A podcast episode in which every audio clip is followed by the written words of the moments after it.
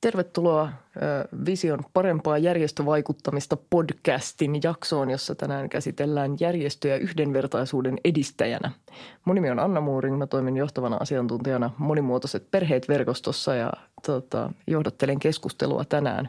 Mukana mulla on Jenni Tuominen, joka on Monika Naiset ry:n toiminnanjohtaja ja on toiminut pitkään järjestökentällä ja valtionhallinnossa yhdenvertaisuuskysymysten ja monikulttuurisuuden parissa. Tervetuloa Jenni. Kiitos paljon. Ja sitten meillä on täällä Touko Niinimäki, joka on tehnyt 3 vuotta duunia Setan seniorityön asiantuntijana, on juuri siirtymässä näistä tehtävistä kohti ylioppilaspolitiikkaa ja aloittaa vuodenvaihteessa Sylin sosiaalipoliittisena asiantuntijana. Tervetuloa Touko. Kiitoksia. Yhdenvertaisuus on kiinnostava käsite. Se on semmoinen, mistä paljon puhutaan. Se on semmoinen, mikä on esimerkiksi rahoittajalla, STEalla, järjestötyötä rahoittavilla tahoilla monesti niin kuin semmoinen juhlapuheiden ja myös ihan konkreettisten linjausten, strategioiden asia. Mutta tänään yritetään vähän miettiä, mitä se tarkoittaa käytännössä. Ja mun ensimmäinen kysymys teille on, että miten te omassa työssänne ajattelette, että te edistätte yhdenvertaisuutta? No mä voin aloittaa. Eli on tosiaan Setalla tällä hetkellä töissä seniorityön asiantuntijana.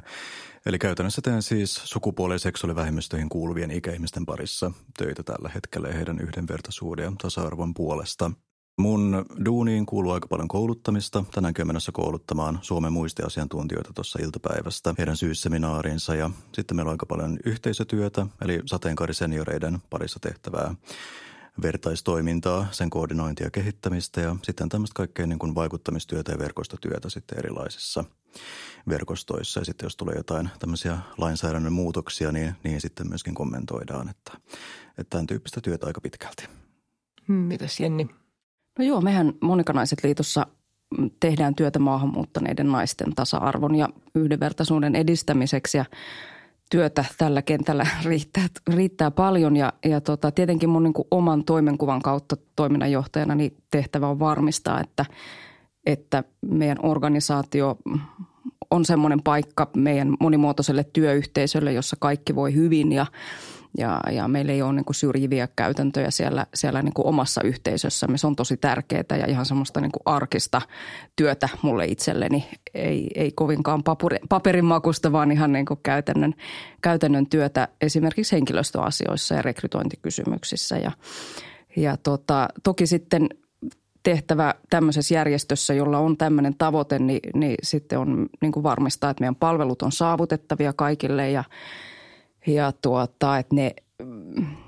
että ne on sellaisia, että siellä ihmiset kokevat saavansa palvelua, jota he tarvitsevat. Että palvelut sinänsä on syrjimättömiä ja osaavat henkilökunta, joka on asiakastyössä, niin osaa ottaa erilaiset tulijat huomioon. Ihan tämmöistä niin kuin hyvin konkreettista työtä se yhdenvertaisuuden edistäminen meillä on.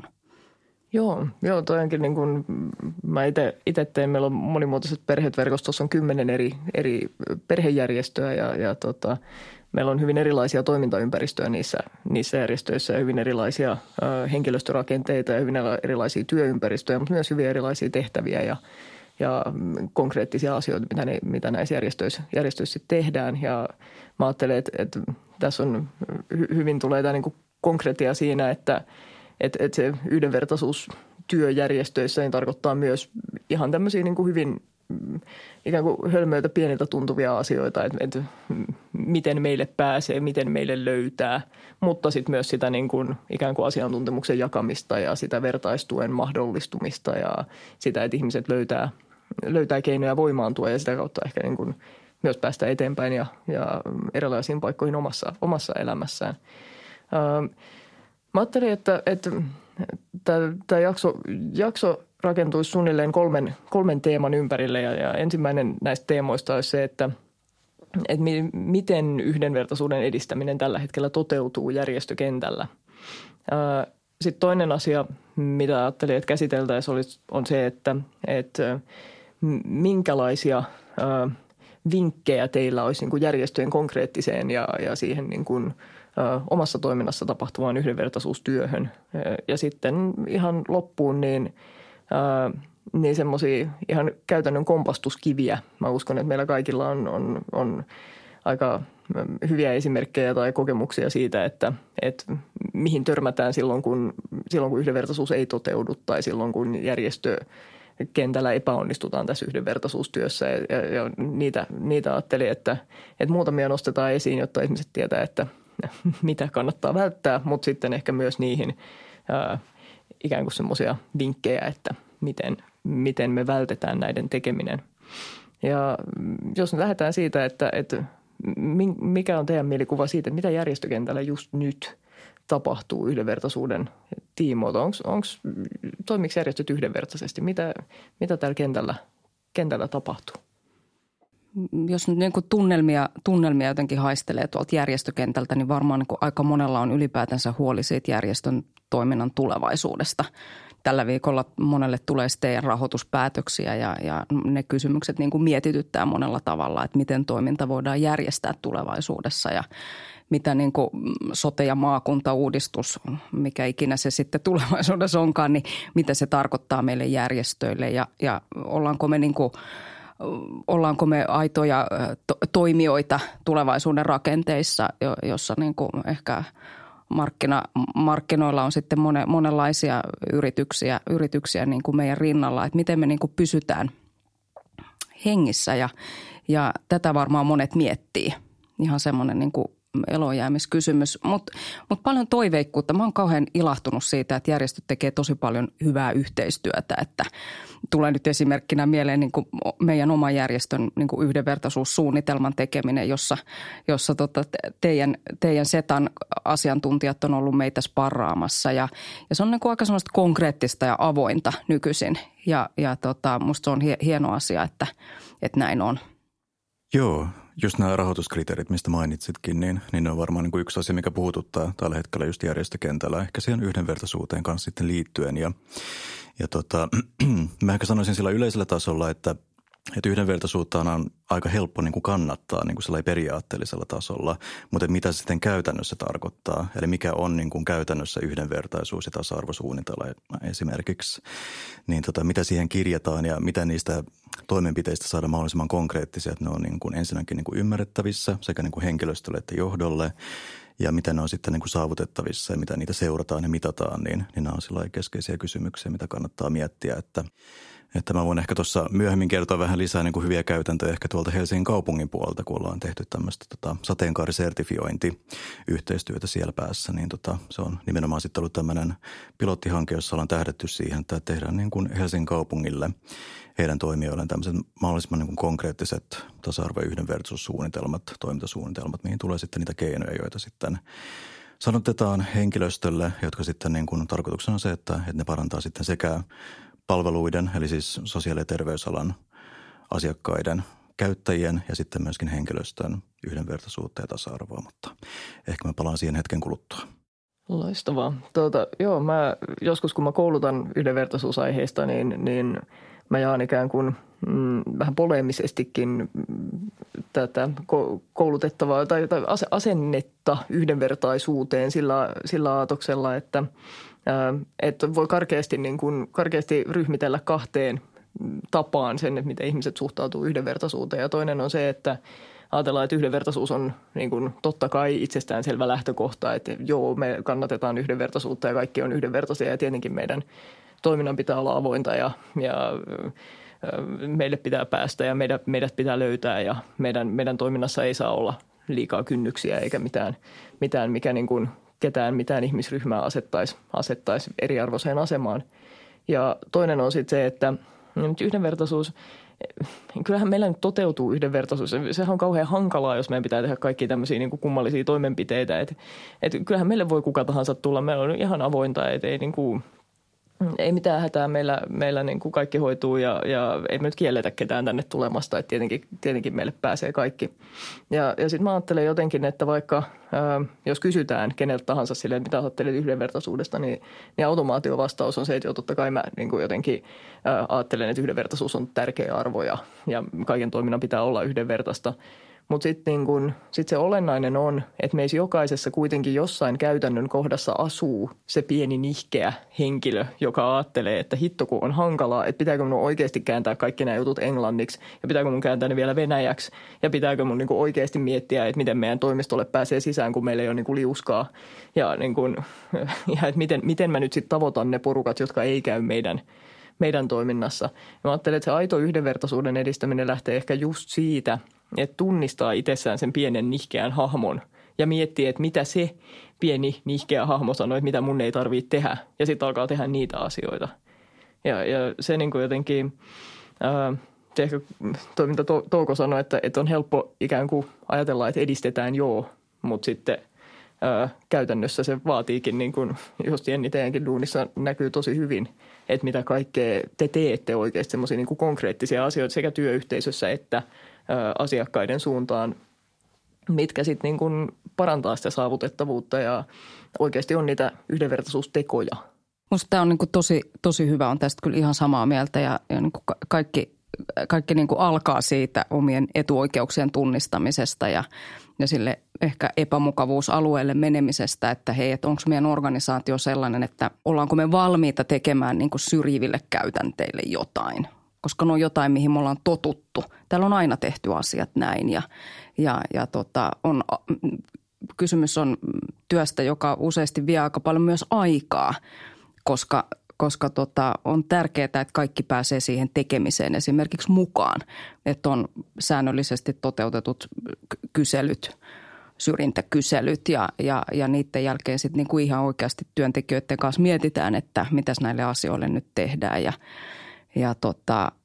ja sitten vieläpä niinku ollaan viemässä niitä käytäntöön ja se vaatii sitoutumista niinku kaikilla tasoilla, että on kauhean helppo tehdä yhdenvertaisuuslain mukaan hieno paperi, joka sitten niin kuin siellä mapissa seisoo ja sitten sitä esitellään. Mutta miten se niin kuin toteutuu joka päivä maanantaina, kun me tullaan sinne työpaikalle ja vielä sitten perjantainakin, että siitä niin kuin on kysymys työn tekemisestä ja niin kuin ihan niin kuin aidosti ihmisten kuuntelemisesta ja niin kuin muutoksista omassa toiminnassa. Ja se, niin kuin Anna sanot, niin ei ole aina ihan helppoa.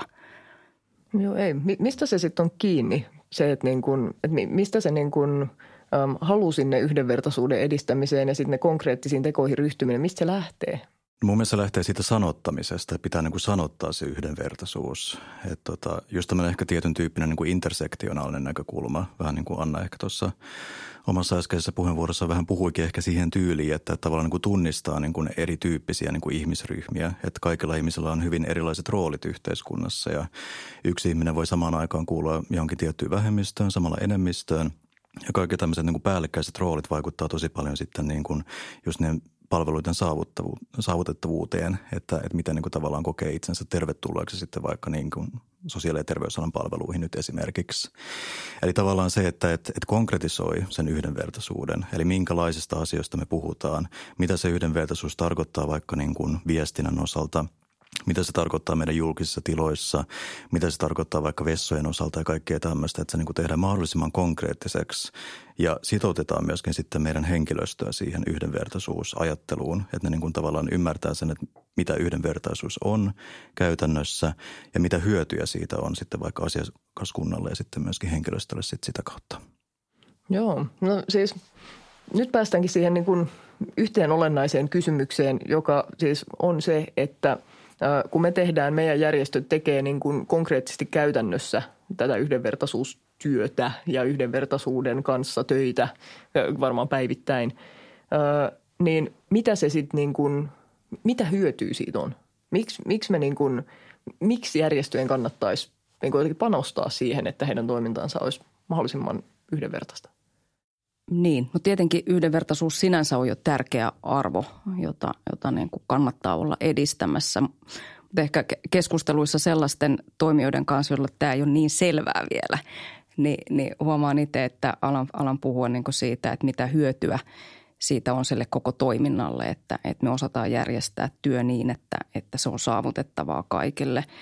Ja sitten puhutaan tästä, että se on niin kuin jopa business case, että se on tuottavampaa kuin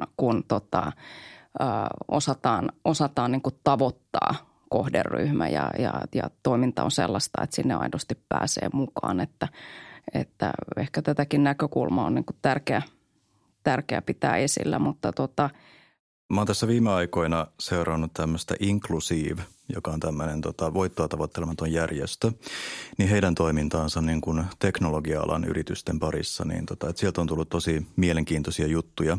Eli he tekee niin kuin nimenomaan just tämmöisen niin kuin yhdenvertaisuustyön parissa ja niin kuin pitää just niin kuin ääntä niiden asioiden puolesta, että miksi siitä monimuotoisuudesta esimerkiksi niin kuin työyhteisössä on hyötyä, että se lisää niin kuin ihmisten työmotivaatiota, se lisää ihmisten välistä luottamusta, luovuutta. Sitten sitä tuottavuutta, mitä tuossa äsken kanssa mainittiin, että siitä on niin kuin konkreettisia hyötyjä sekä niin kuin henkilöstön hyvinvoinnille, mutta sitten myöskin sille yritykselle tai organisaatiolle ja järjestölle, että ihan jo niin kuin senkin takia ja sitten totta kai myöskin sen takia, koska se on niin kuin oikein edistää niin kuin lainsäädännön mukaan niin kuin ihmisten yhdenvertaisuutta ja tasa-arvoa, niin muun muassa näiden asioiden takia pitää sitten niin kuin edistää näitä asioita. Esimerkiksi meidän järjestössä ei pystyttäisi järjestämään tällaista toimintaa meidän kohderyhmälle, jos me itse ei oltaisi monimuotoisia. Eli meidän niin kuin mun kollegat tulee todella monesta eri maasta ja meillä niin kuin puhutaan noin 20 eri kieltä tämän ansiosta ja meidän asiakaskuntakin on hyvin moninainen ja monikulttuurinen. Sillä on iso hyöty. Se on meille niin kuin suuri voimavara järjestönä, että me itse ollaan näin monimuotoisia. Ja siitä on tärkeää pitää huolta myös. Ja siksi me halutaan rekrytoida erilaista osaamista ja se on meille niin kuin tärkeä arvo.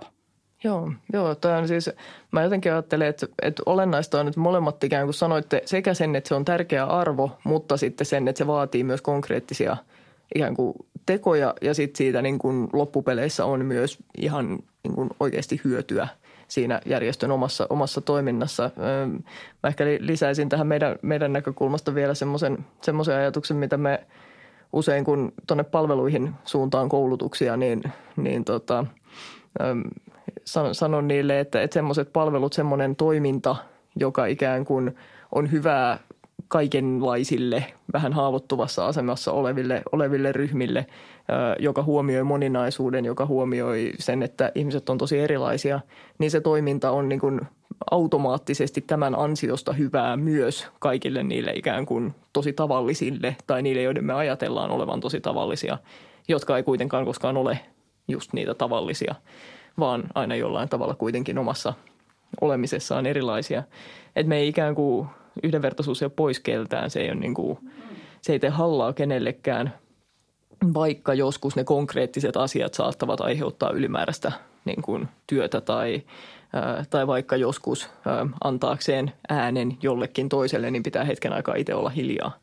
Se on niin kuin mulle yksi iso yhdenvertaisuustyö, se, että niin kuin, et joskus osaisi olla myös hiljaa ja antaa jonkun sellaisen puhua, joka ei ehkä aina pääse ääneen. Joo, tosi hyvin sanottu. Mä oon itse sosionomikoulutukselta, niin mä muistan silloin, kun mä opiskelin, niin yksi mun opettaja sanoi mulle kerran, että silloin kun viittaa jonkin tiettyyn teoriaan, niin pitää ensinnäkin totta kai niin kuin tiedostaa se, että mitä se teoria niin kuin pitää sisällään, mutta samalla pitää myöskin tiedostaa se, mitä se jättää niin kuin ulkopuolelleen se teoria. Ja mun mielestä tämä niin kuin sopii erittäin hyvin tämmöiseen yhdenvertaisuusajatteluun kanssa. Että meidän pitää tavallaan niin kuin seurata vaikka niin kuin meidän järjestöissä meidän tilastoja ja katsoa sitä, että keitä me tavoitetaan meidän toiminnalla. Mutta sitten samalla myöskin niin kuin hahmottaa se, että keitä me ei tavoiteta ja sitten niin kuin yrittää sitä kautta niin kuin tavoittaa sitten heitä jollain tavalla. Ja sitten jos miettii, jos mennään jo vähän siihen, että miten sen voi tehdä esimerkiksi, niin tulee mieleen vaikka niin kuin palvelumuotoilu yhtenä tämmöisenä konkreettisena keinona, että käyttää niin kuin sen tietyn asiakasryhmän niin kuin asiantuntemusta, joka ehkä niin kuin helposti jää sitten niiden palveluiden ulkopuolelle, niin kysyy heiltä suoraan, että mikä niin kuin tuntuisi teistä niin kuin hyvältä ratkaisulta, että tämä kynnys niin kuin madaltuisi näihin meidän palveluihin ja sitä kautta lähteä sitten niin kuin konkreettisesti tekemään sitä yhdenvertaisuustyötä. Joo, tämä on tosi hyvä tämä tässä niin kuin oman toiminnan saavutettavaksi tekemisessä on niin kuin jatkuvasti opittavaa ja musta se, mitä sä Touko sanot, että pitää niin kuin seurata sen oman työn tuloksia ja niin kuin kysyä ja ottaa huomioon sitä asiakaspalautetta, jota niin kuin tuolla ilmassa on ja sitä kautta sit yrittää yrittää niin kuin tehdä se oma tieto saavutettavaksi. Ja meillä on just käynnissä tänä vuonna ollut tämmöinen oman niin kuin kaikkien viestintäprosessien selkokielistäminen ja saavutettavaksi tekeminen. Ja me ollaan huomattu, että huolimatta siitä, että me ajatellaan, että me ollaan aika niin kuin pitkällä näissä kysymyksissä ja me ollaan niin kuin asiantuntijoita ja me tiedetään aika hyvin, niin meillä on tosi paljon parannettavaa. Ja se on niin kuin, tässä on musta koko ajan kysymys siitä, että itse on halukas oppimaan ja halukas huomaamaan, että hei, että me ei oltukaan tehty nyt niin hyvin ja tosiaan niin kuin meidän palvelut ei vielä saavuta kaikkia ja tietyt ryhmät ja tahot jää ulkopuolelle ja silloin meidän pitää olla niin kuin valmiita siihen niin kuin muuttamaan meidän omia käytäntöjä ihan oikeasti. Siitä se sitten niin kuin lähtee, että koko ajan niin kuin peili kädessä sitä niin kuin kuljetaan, että miten me niin kuin työtä tehdään ja miten me voidaan tehdä siitä kaikille saavutettavampaa ihan niin kuin oikeasti. Joo. Mä mietin semmoista, kun kaikilla pitää aina olla oma supervoima. Kaikissa teemoissa pitää ihmisillä nyt olla niin kuin semmoinen, että missä me ollaan ihan törkeän hyviä. Niin nyt mun kysymys teille on, että mikä on teidän yhdenvertaisuus supervoima? Missä te olette kaikista parhaita tässä yhdenvertaisuuden tekemisessä ja omassa organisaatiossa? No mä ehkä itse lähden siitä, että kun mähän en tee tätä työtä itselleni, vaan nimenomaan muille ihmisille, niin mun mielestä jo se lähtökohta ehkä niin kuin tavallaan avartaa sitä niin kuin näkökulmaa aika paljon, koska sitten jos niin kuin tekisi itselleen tai oman tyyppiselle ihmisryhmälle suoranaisesti, niin se saattaa ehkä vähän sokeuttaa kanssa, mutta sitten kun tavallaan tulee vähän niin kuin ulkopuolelta, niin siinä on ehkä helpompi tavallaan sitten niin kuin seisoa vähän siinä niin kuin rinnalla ja vähän niin kuin tavallaan ulkopuolella kuitenkin niin kuin muita tukien. Ja sitten just tämä, mitä Anna sanoit, että antaa sitten äänen niille, keiden ääni pitääkin kuulua, niin ehkä se on tämmöinen oma supervoima siinä arjen työssä. Ehkä ajattelen niin kuin aika samoin tuosta, että mietin, että tuleeko se supervoima jostain niin kuin, että on tehnyt aika pitkään käytännössä näitä asioita. Että mä oon ollut 13 vuotta nyt tässä järjestössä töissä ja niin kuin monenlaisia vaiheita on niin kuin nähty ja aina on niin kuin helppoa esimerkiksi henkilöstökysymyksissä, että ehkä niistä on tullut opittua aika paljon ja ihan sellaista niin kuin käytännön työtä, että miten niin kuin rekrytoinnissa osataan ottaa huomioon asioita ja mitä sitten, kun tulee jotain kupruja, kun huomataan, että nyt meillä onkin työyhteisössä täällä sellaisia käytäntöjä, jotka jotkut kokevat niin kuin syrjiviksi tai näin, niin miten niin kuin osaa puuttua niihin tilanteisiin rohkeasti ja sitten näiden niin kuin vaikeiden aikojen jälkeen viedä niin kuin jotenkin eteenpäin työtä yhdessä. Et se on semmoista niin kuin aika niin kuin kokemuksen tuomaa niin kuin voimaa, joka vie eteenpäin. Ja sitten se, että on hieno saada tehdä työtä, jossa itse voi oppia paljon. Ja se oppiminen niin kuin nimenomaan tapahtuu sillä lailla, että tekee erilaisten ihmisten kanssa töitä ja että se niin kuin kokee, että on mulle itselleni tärkeää. Et esimerkiksi meidän organisaatiossa niin meillä on tärkeä strateginen arvo, että me ollaan niin kuin tullaan monenlaisista erilaisista taustoista ja mä niin kuin toiminnanjohtajana en ollenkaan välttämättä ole se, joka on aina esillä tietyissä asioissa, vaan ääni on niillä, joille se kuuluu. Ja meillä on 4 johtajaa meidän järjestössä, niin 3 heistä on syntynyt jossain muualla kuin Suomessa. Ja meille nämä niin kuin balanssit ja representaatio on kauhean tärkeitä asioita, joista on niin kuin syytä pitää koko ajan niin kuin huolta, että tekemällä. Joo, se on tosi, tosi tärkeä huomio, Touko. Sitten ehkä tämmöinen just niin kuin tietyn tyyppinen haavoittuvaisuus on myöskin tosi tärkeä niin kuin ja herkkyys näissä asioissa. Nimenomaan niin kuin tämä oppiminen, mistä ollaan vähän puhuttu tässä, että kukaan ei ole koskaan niin kuin valmis yhdenvertaisuustyönkään ammattilainen. Että se on vähän niin kuin semmoinen urheilulaji, että pitää niin kuin harjoitella ennen kuin mörkö voi lyödä sisään niin sanotusti, että pitää niin kuin koko ajan pysyä sillä niin kuin herkkänä sille, että minkälainen se toimintaympäristö on, missä ollaan. Ja sitten ollaan niin kuin valmis siihen oppimiseen, että kuunnellaan muita tosi paljon ja heidän kokemuksiaan ja ajatuksiaan ja kokemuksiaan sitten siitä, että miten näitä asioita voitaisiin tehdä paremmin. Ja sitten sen asian niin kuin eteenpäin vieminen siinä omassa positiossaan ja omassa työssään, niin se on ehkä se viisauden siemen. Mä ajattelen, että kun mä kuuntelen teitä, että te jotenkin osaatte sanotatte nyt semmoista työtä, mitä järjestöissä tehdään tosi paljon ja hyvin, mutta mitä ehkä ihmiset ei osaa nimetä yhdenvertaisuustyöksi.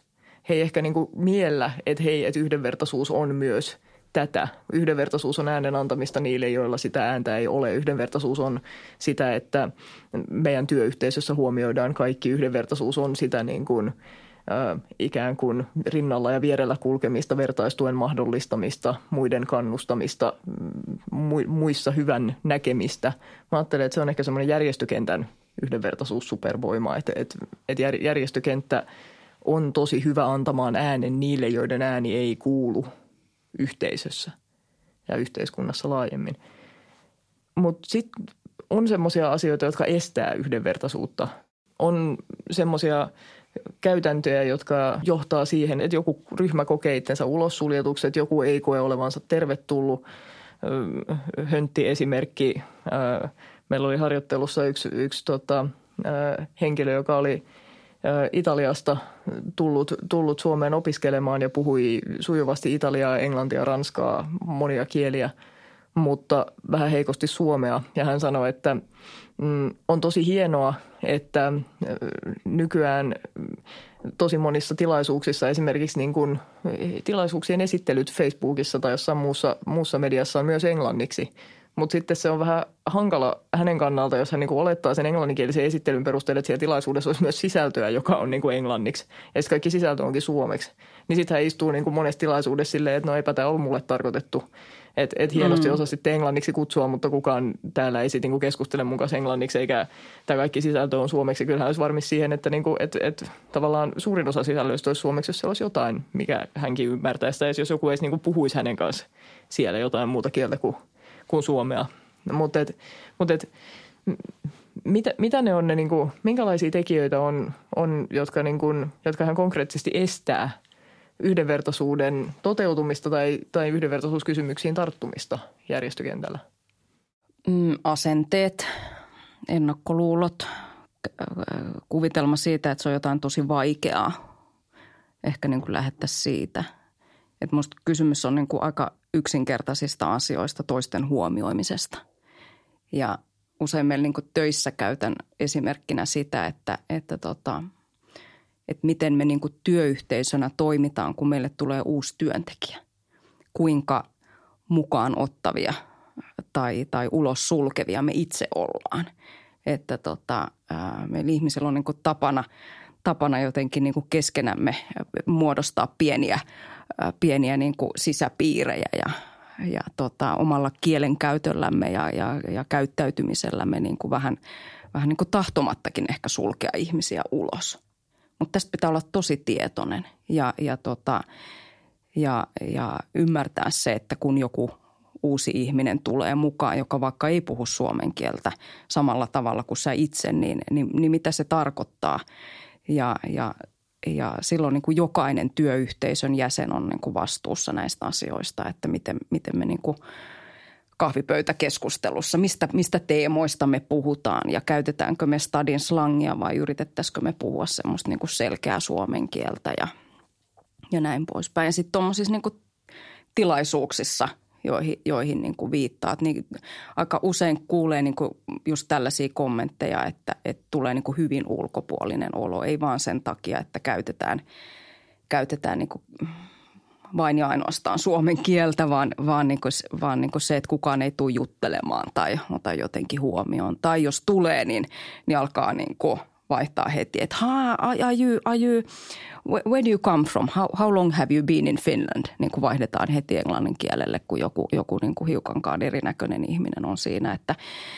Että nämä on nyt tällaisia niin kuin arkipäivän syrjiviä käytänteitä, jotka sitten kun ne on rakenteissa, niin ne onkin aika jäykkiä muuttumaan. Ja meidän pitää niin kuin yhdessä jotenkin tehdä ne näkyviksi, että ne voi muuttua. Näin mä ajattelen. Joo.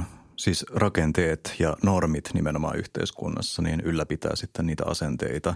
Et mä ehkä voisin tuoda tähän keskusteluun semmoisen termin kuin hyväntahtoisuusperiaate, jolla siis voidaan esimerkiksi viitata siihen, että aika harvoin ihmiset kuitenkaan niin kuin tarkoittaa mitään niin kuin tarkoituksellisesti pahaa niin kuin muita ihmisiä kohtaan. Mutta siis ihan vaan se, koska meillä on niin kuin tietyn tyyppisiä normeja yhteiskunnassa, mikä sitten niin kuin johdattaa meitä ajattelemaan asioista tietyllä tavalla, että ihmiset ovat tietyn tyyppisiä tai eivät ole tietyn tyyppisiä, mikä sitten johtaa oletuksiin ja se vaikuttaa sitten ihmisten käyttäytymiseen ja se saattaa sitten niin kuin tehdä niitä tai luoda niitä ulkopuolisuuden kokemuksia sitten niille ihmisille, jotka ei välttämättä asetu niihin yhteiskunnan normeihin. Että normien haastaminen, normien rikkominen, niiden sanottaminen ensinnäkin ja sitten niiden muuttaminen sen myötä, niin se on tosi keskeistä. Sitten ehkä tämmöinen oman elämän esimerkki, niin mä oon suomenruotsalainen, mutta mä oon kaksikielinen sellainen. Eli ensinnäkin kukaan ei niin kuin, esimerkiksi mun nimen perusteella pystyisi niin kuin arvaamaan, että olen suomenruotsalainen, mutta sitten myöskin se etuoikeus siinä nimenomaan, että mä oon kaksikielinen. Koska jos mä olisin vaan ruotsinkielinen suomenruotsalainen Helsingissä, niin sitten mä olisin varmaan hyvin, hyvin ulkopuolinen niin kuin tässäkin kaupungissa ja yhteiskunnassa. Mutta kun mulla on tämä etuoikeus, että mä oon kaksikielinen, niin sen takia mä pystyn aina sitten molemmilla kielillä ja englanniksi myöskin sitten toki niin kuin osallistumaan, että tavallaan sitten myöskin just tämä näkökulma siihen, että kukaan ei välttämättä niin kuin pelkästään yhden roolin edustaja, vaan roolit on sitten aina päällekkäisiä ja kaikissa ihmisissä on kaikenlaista moninaisuutta. Kyllä. Meitä on tässä pöydässä sitten kaksikielistä suomenruotsalaista ja just tämmöisetkin kohdat, missä tietyt asiat ei näy päälle päin tai ei edes kuulu kielenkäytössä, ellei sitä sitten osaa niin absoluuttisesti kuunnella jostain pienistä vivahteista, niin ne on tosi merkittäviä. Jos mietitte niin kuin ihan käytännön nyt järjestötyötä, niin mikä on semmoinen asia, joka estää tarttumasta tähän yhdenvertaisuustyöhön? Miksi ihmiset ei tee laajemmin yhdenvertaisuutta edistäviä pieniä tekoja? No mä voisin ehkä nyt kertoa vähän siitä sateenkaarisertifioinnista esimerkkinä. Se toki liittyy myöskin Helsingin kaupungin palveluihin, ei suoraan pelkästään järjestöihin, mutta kuitenkin tähän teemaan erittäin vahvasti.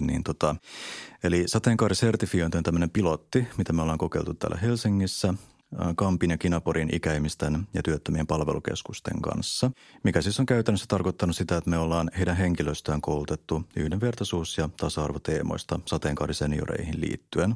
Siinä ollaan käyty läpi lainsäädännön kehittymistä vuosikymmenten aikana, normeja, ihmisten kohtaamista, palveluiden saavutettavuuden kehittämistä ja sitten on tosiaan tehneet tämmöiset toimintasuunnitelmat sinne Kampiin ja Kinaporiin, minne ollaan sitten kirjattu niitä konkreettisia toimenpiteitä, muun muassa siihen, että miten niin kuin moninaisuus näkyy heidän viestinnässään, miten heidän ryhmätoiminnasta tehdään saavutettavaa ja tämän tyyppiset asiat niin kuin näkyy muun muassa sitten siinä, että heidän niin kuin julkisissa tiloissa saattaa olla tämmöisiä niin kuin taideinstallaatioita, joissa näkyy sitten niin kuin sateenkaariteema esimerkiksi, mikä sitten on semmoinen asia, joka ei välttämättä semmoiselle niin sanotulle peruskävijälle ehkä sano niin hirveästi, mutta sitten sille sateenkaarivähemmistön kuuluvalle ihmiselle se saattaa olla tosi niin kuin tärkeä merkki siitä, että hei, tämä on tämmöinen paikka, missä näitä asioita ollaan mietitty, että mä koen itseni tervetulleeksi tai niin kuin täällä niin kuin on tämmöisiä niin kuin symboleita. Ja tämä niin kuin kuvastaa just sitä, että nämä on semmoisia asioita, mitä niin kuin ihmiset ei yleensä kovin paljon mieti, mutta tämmöisillä todella pienillä niin kuin asioilla, vaikka se, että sulla on joku sateenkaarilippu jossain niin kuin esillä pöydällä tai ikkunalaudalla, niin erittäin pieni ele. Ei maksa välttämättä yhtään mitään, jos se sateenkaarilippuja löytyy sieltä organisaatiosta, niin sitten sen vaan pistää esille ja se on semmoinen niin kuin saavutettavuutta niin kuin edistävä sitten symboli. Että tavallaan tämmöiset pienetkin asiat, niin ne on erittäin merkittäviä. Joo, mä mietin, että onko järjestöissä tämä yhdenvertaisuustyö otettu niin kuin tosissaan, että onko se niin kuin sellainen, mitä jos tuossa aikaisemmin puhuttiin, että semmoinen lakisääteinen velvoite, että tehdään se niin kuin hieno paperi ja sitten that's it, niin kuin rastiruutuun, että tehty, että miten siihen suhtaudutaan, miten organisaation johto on sitoutunut siihen. Musta sillä on niin kuin tosi iso merkitys ja onko organisaatiossa tai sen johdossa tai henkilöstössä niin kuin moninaisuutta olemassa, että vai kuinka niin kuin samankaltaisia ajatuksia siellä niin kuin viljellään. Et silloin, jos ollaan niin kuin hyvin tällaisia niin kuin yhdenmukaisia ajattelultaan, niin silloin harvemmin ehkä ideatkaan niin kuin tulee esille. Että se, että ollaan monimuotoisia, niin ehkä niin kuin huomiot siitä, että ollaanko me nyt syrjiviä vai yhdenvertaisia itse, niin tulee paljon paremmin esille. Ja tämä on niin kuin rekrytointikysymys myös. Että miten järjestöissä rekrytoidaan erilaisia ihmisiä mukaan siihen toimintaan ja vai onko se niin kuin vain tietynlaisten ihmisten käsissä olevaa työtä. Että sitä musta niin kuin enemmän pitäisi kysyä ja olla niin kuin valmis itse sitten tekemään niitä muutoksia. Mä ajattelen ihan juuri täsmälleen näin, että niin kuin jotenkin yhdenvertaisuustyön isoin este on se, että me ollaan liikaa mukavuusalueella ja meistä on kiva, jos meidän ympärillä on semmoisia tyyppejä, jotka ajattelee samalla kuin me ja on aika samankaltaisia. Ja siinä on silleen hauska lillua semmoisessa niin kuin sopivan lämpöisessä, mukavassa niin kuin lämminvesialtaassa. Kun taas sitten niin kuin se, että jos sä haluat edistyä johonkin, jos haluat kehittää omaa ajattelua, niin sun on pakko mennä epämukavuusalueelle. Ja kun sä menet epämukavuusalueelle, niin se tarkoittaa myös sitä, että sun on pakko ikään kuin haastaa itseäsi ja sitten toisaalta se, että sä meet sinne epämukavuusalueelle, niin se vaatii aktiivisia tekoja. Jos sä oot itse mukavassa asemassa, jossa sulla on vakkariduuni, jossa sä pystyt rekryymään, jossa sä oot ikään kuin työyhteisössä semmoisessa asemassa, että sun on hyvä olla siinä, niin sulla on varaa siihen, että sä pystyt astumaan hiukan sen mukavuusalueen ulkopuolelle. Sulla on varaa siihen, että sä pystyt niin kuin katsomaan hetken aikaa sen jonkun toisen näkökulmasta. Ja mä ajattelen, että se, mikä meitä estää tästä, niin se on se mukavuus. Se on se, että me ei haluta mennä sinne, koska se vaatii sitä, että me tehdään jotain eri lailla kuin mitä me on tähän mennessä tehty. Tuli tuosta rekrytoinnista vielä mieleen niin kuin tämmöinen ihan konkreettinen esimerkki, että voi niin kuin ottaa semmoisen käytännön käyttöön, että sitten kun rekrytoi, niin ensinnäkin ottaa sen moninaisuusaspektin ja moninaisuusosaamisen niin kuin yhdeksi niin kuin rekrytointikriteeriksi. Ja sitten myöskin se, että niin kuin niiden palveluiden asiakaskuntaa voi hyödyntää niissä rekrytoinnissa, että ottaa heitä mukaan haastatteluihin ja osallistaa heitä sitä kautta ja kysyy heidän mielipidettään sitten näistä potentiaalista rekrytoitavista, niin se on semmoinen yksi konkreettinen esimerkki. Sitten ehkä ihan vielä viimeisenä kommenttina tähän, että aika usein kuitenkin ajatellaan sillä, että jos me tarvitaan kaikille samaa, niin se on sitä yhdenvertaisuutta. Mutta tässä mä niin kuin haastaisin todella paljon niin kuin nimenomaan siihen suuntaan, jos mietitään meidän yhdenvertaisuuslakia, että me otettaisiin niin kuin positiivinen erityiskohtelu kaikessa käyttöön. Eli se, että jos me tarvitaan kaikille samaa, niin sitten me niin kuin luodaan niitä palveluita esimerkiksi semmoisella niin kuin kuvitteelliselle perussuomalaiselle niin sanotusti, että kannattaa niin kuin aina siinä kun suunnittelee palveluita, niin ottaa myöskin huomioon se, että niitä ei tehtäisi pelkästään semmoiselle niin kuin kuvitteelliselle peruskäyttäjälle, vaan otetaan huomioon sitten myöskin, että ne palvelut nimenomaan saavuttaisi sitten niitä ihmisiä, jotka ei välttämättä kuulu siihen niin kuin ihan niin sanottuun lainausmerkeissä peruskategoriaan.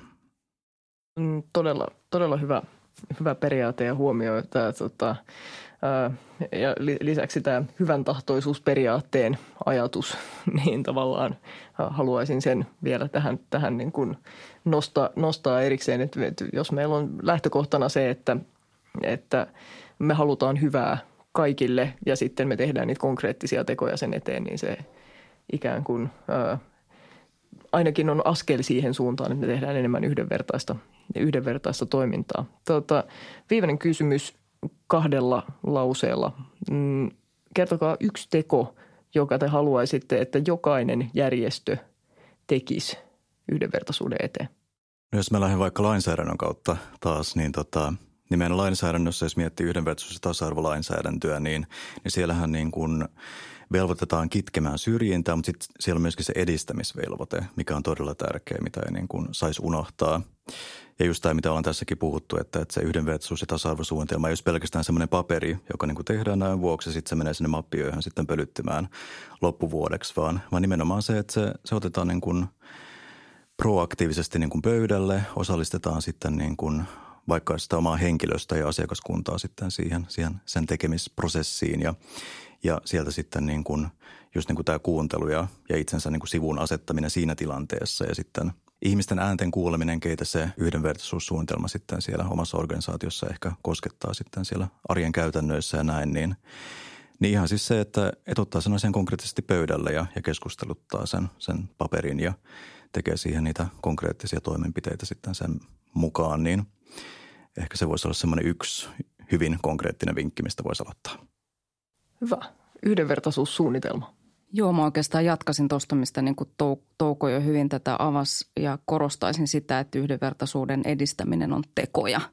Että on tosi tärkeää, että me ollaan niin kuin, että tämä hyvän tahtoisuusperiaate toteutuu, mutta se ei niin kuin vielä riitä, että meidän pitää niin kuin olla itse valmiita muutokseen ja siinä niin kuin haastaisin jokaista järjestöjohtajaa käyttämään esimerkiksi omaa asemaansa siihen, että niin kuin katsoo aika niin kuin tarkalla silmällä oman organisaation prosesseja läpi ja miettii, että millainen rekrytointipolitiikka meillä on tässä meidän järjestössä ja millainen on meidän henkilöstöpolitiikka ja miten me niin kuin perehdytetään uusia työntekijöitä ja kuinka saavutettavia me ollaan niin kuin monimuotoiselle porukalle. Et se on niin kuin, toivoisin, että jokainen järjestöjohtaja ottaisi niin kuin tästä kopin ja ymmärtäisi sen niin kuin oman roolinsa tärkeyden tässä ja käyttäisi sitä niin kuin oikeasti yhdenvertaisuuden edistämiseen. Hyvä. Kiitos tosi paljon. Kiitos Jenni, kiitos Touko. Kiitos. On ollut hyvä keskustelu ja tästä on hyvä jatkaa yhdenvertaisemmalla tiellä.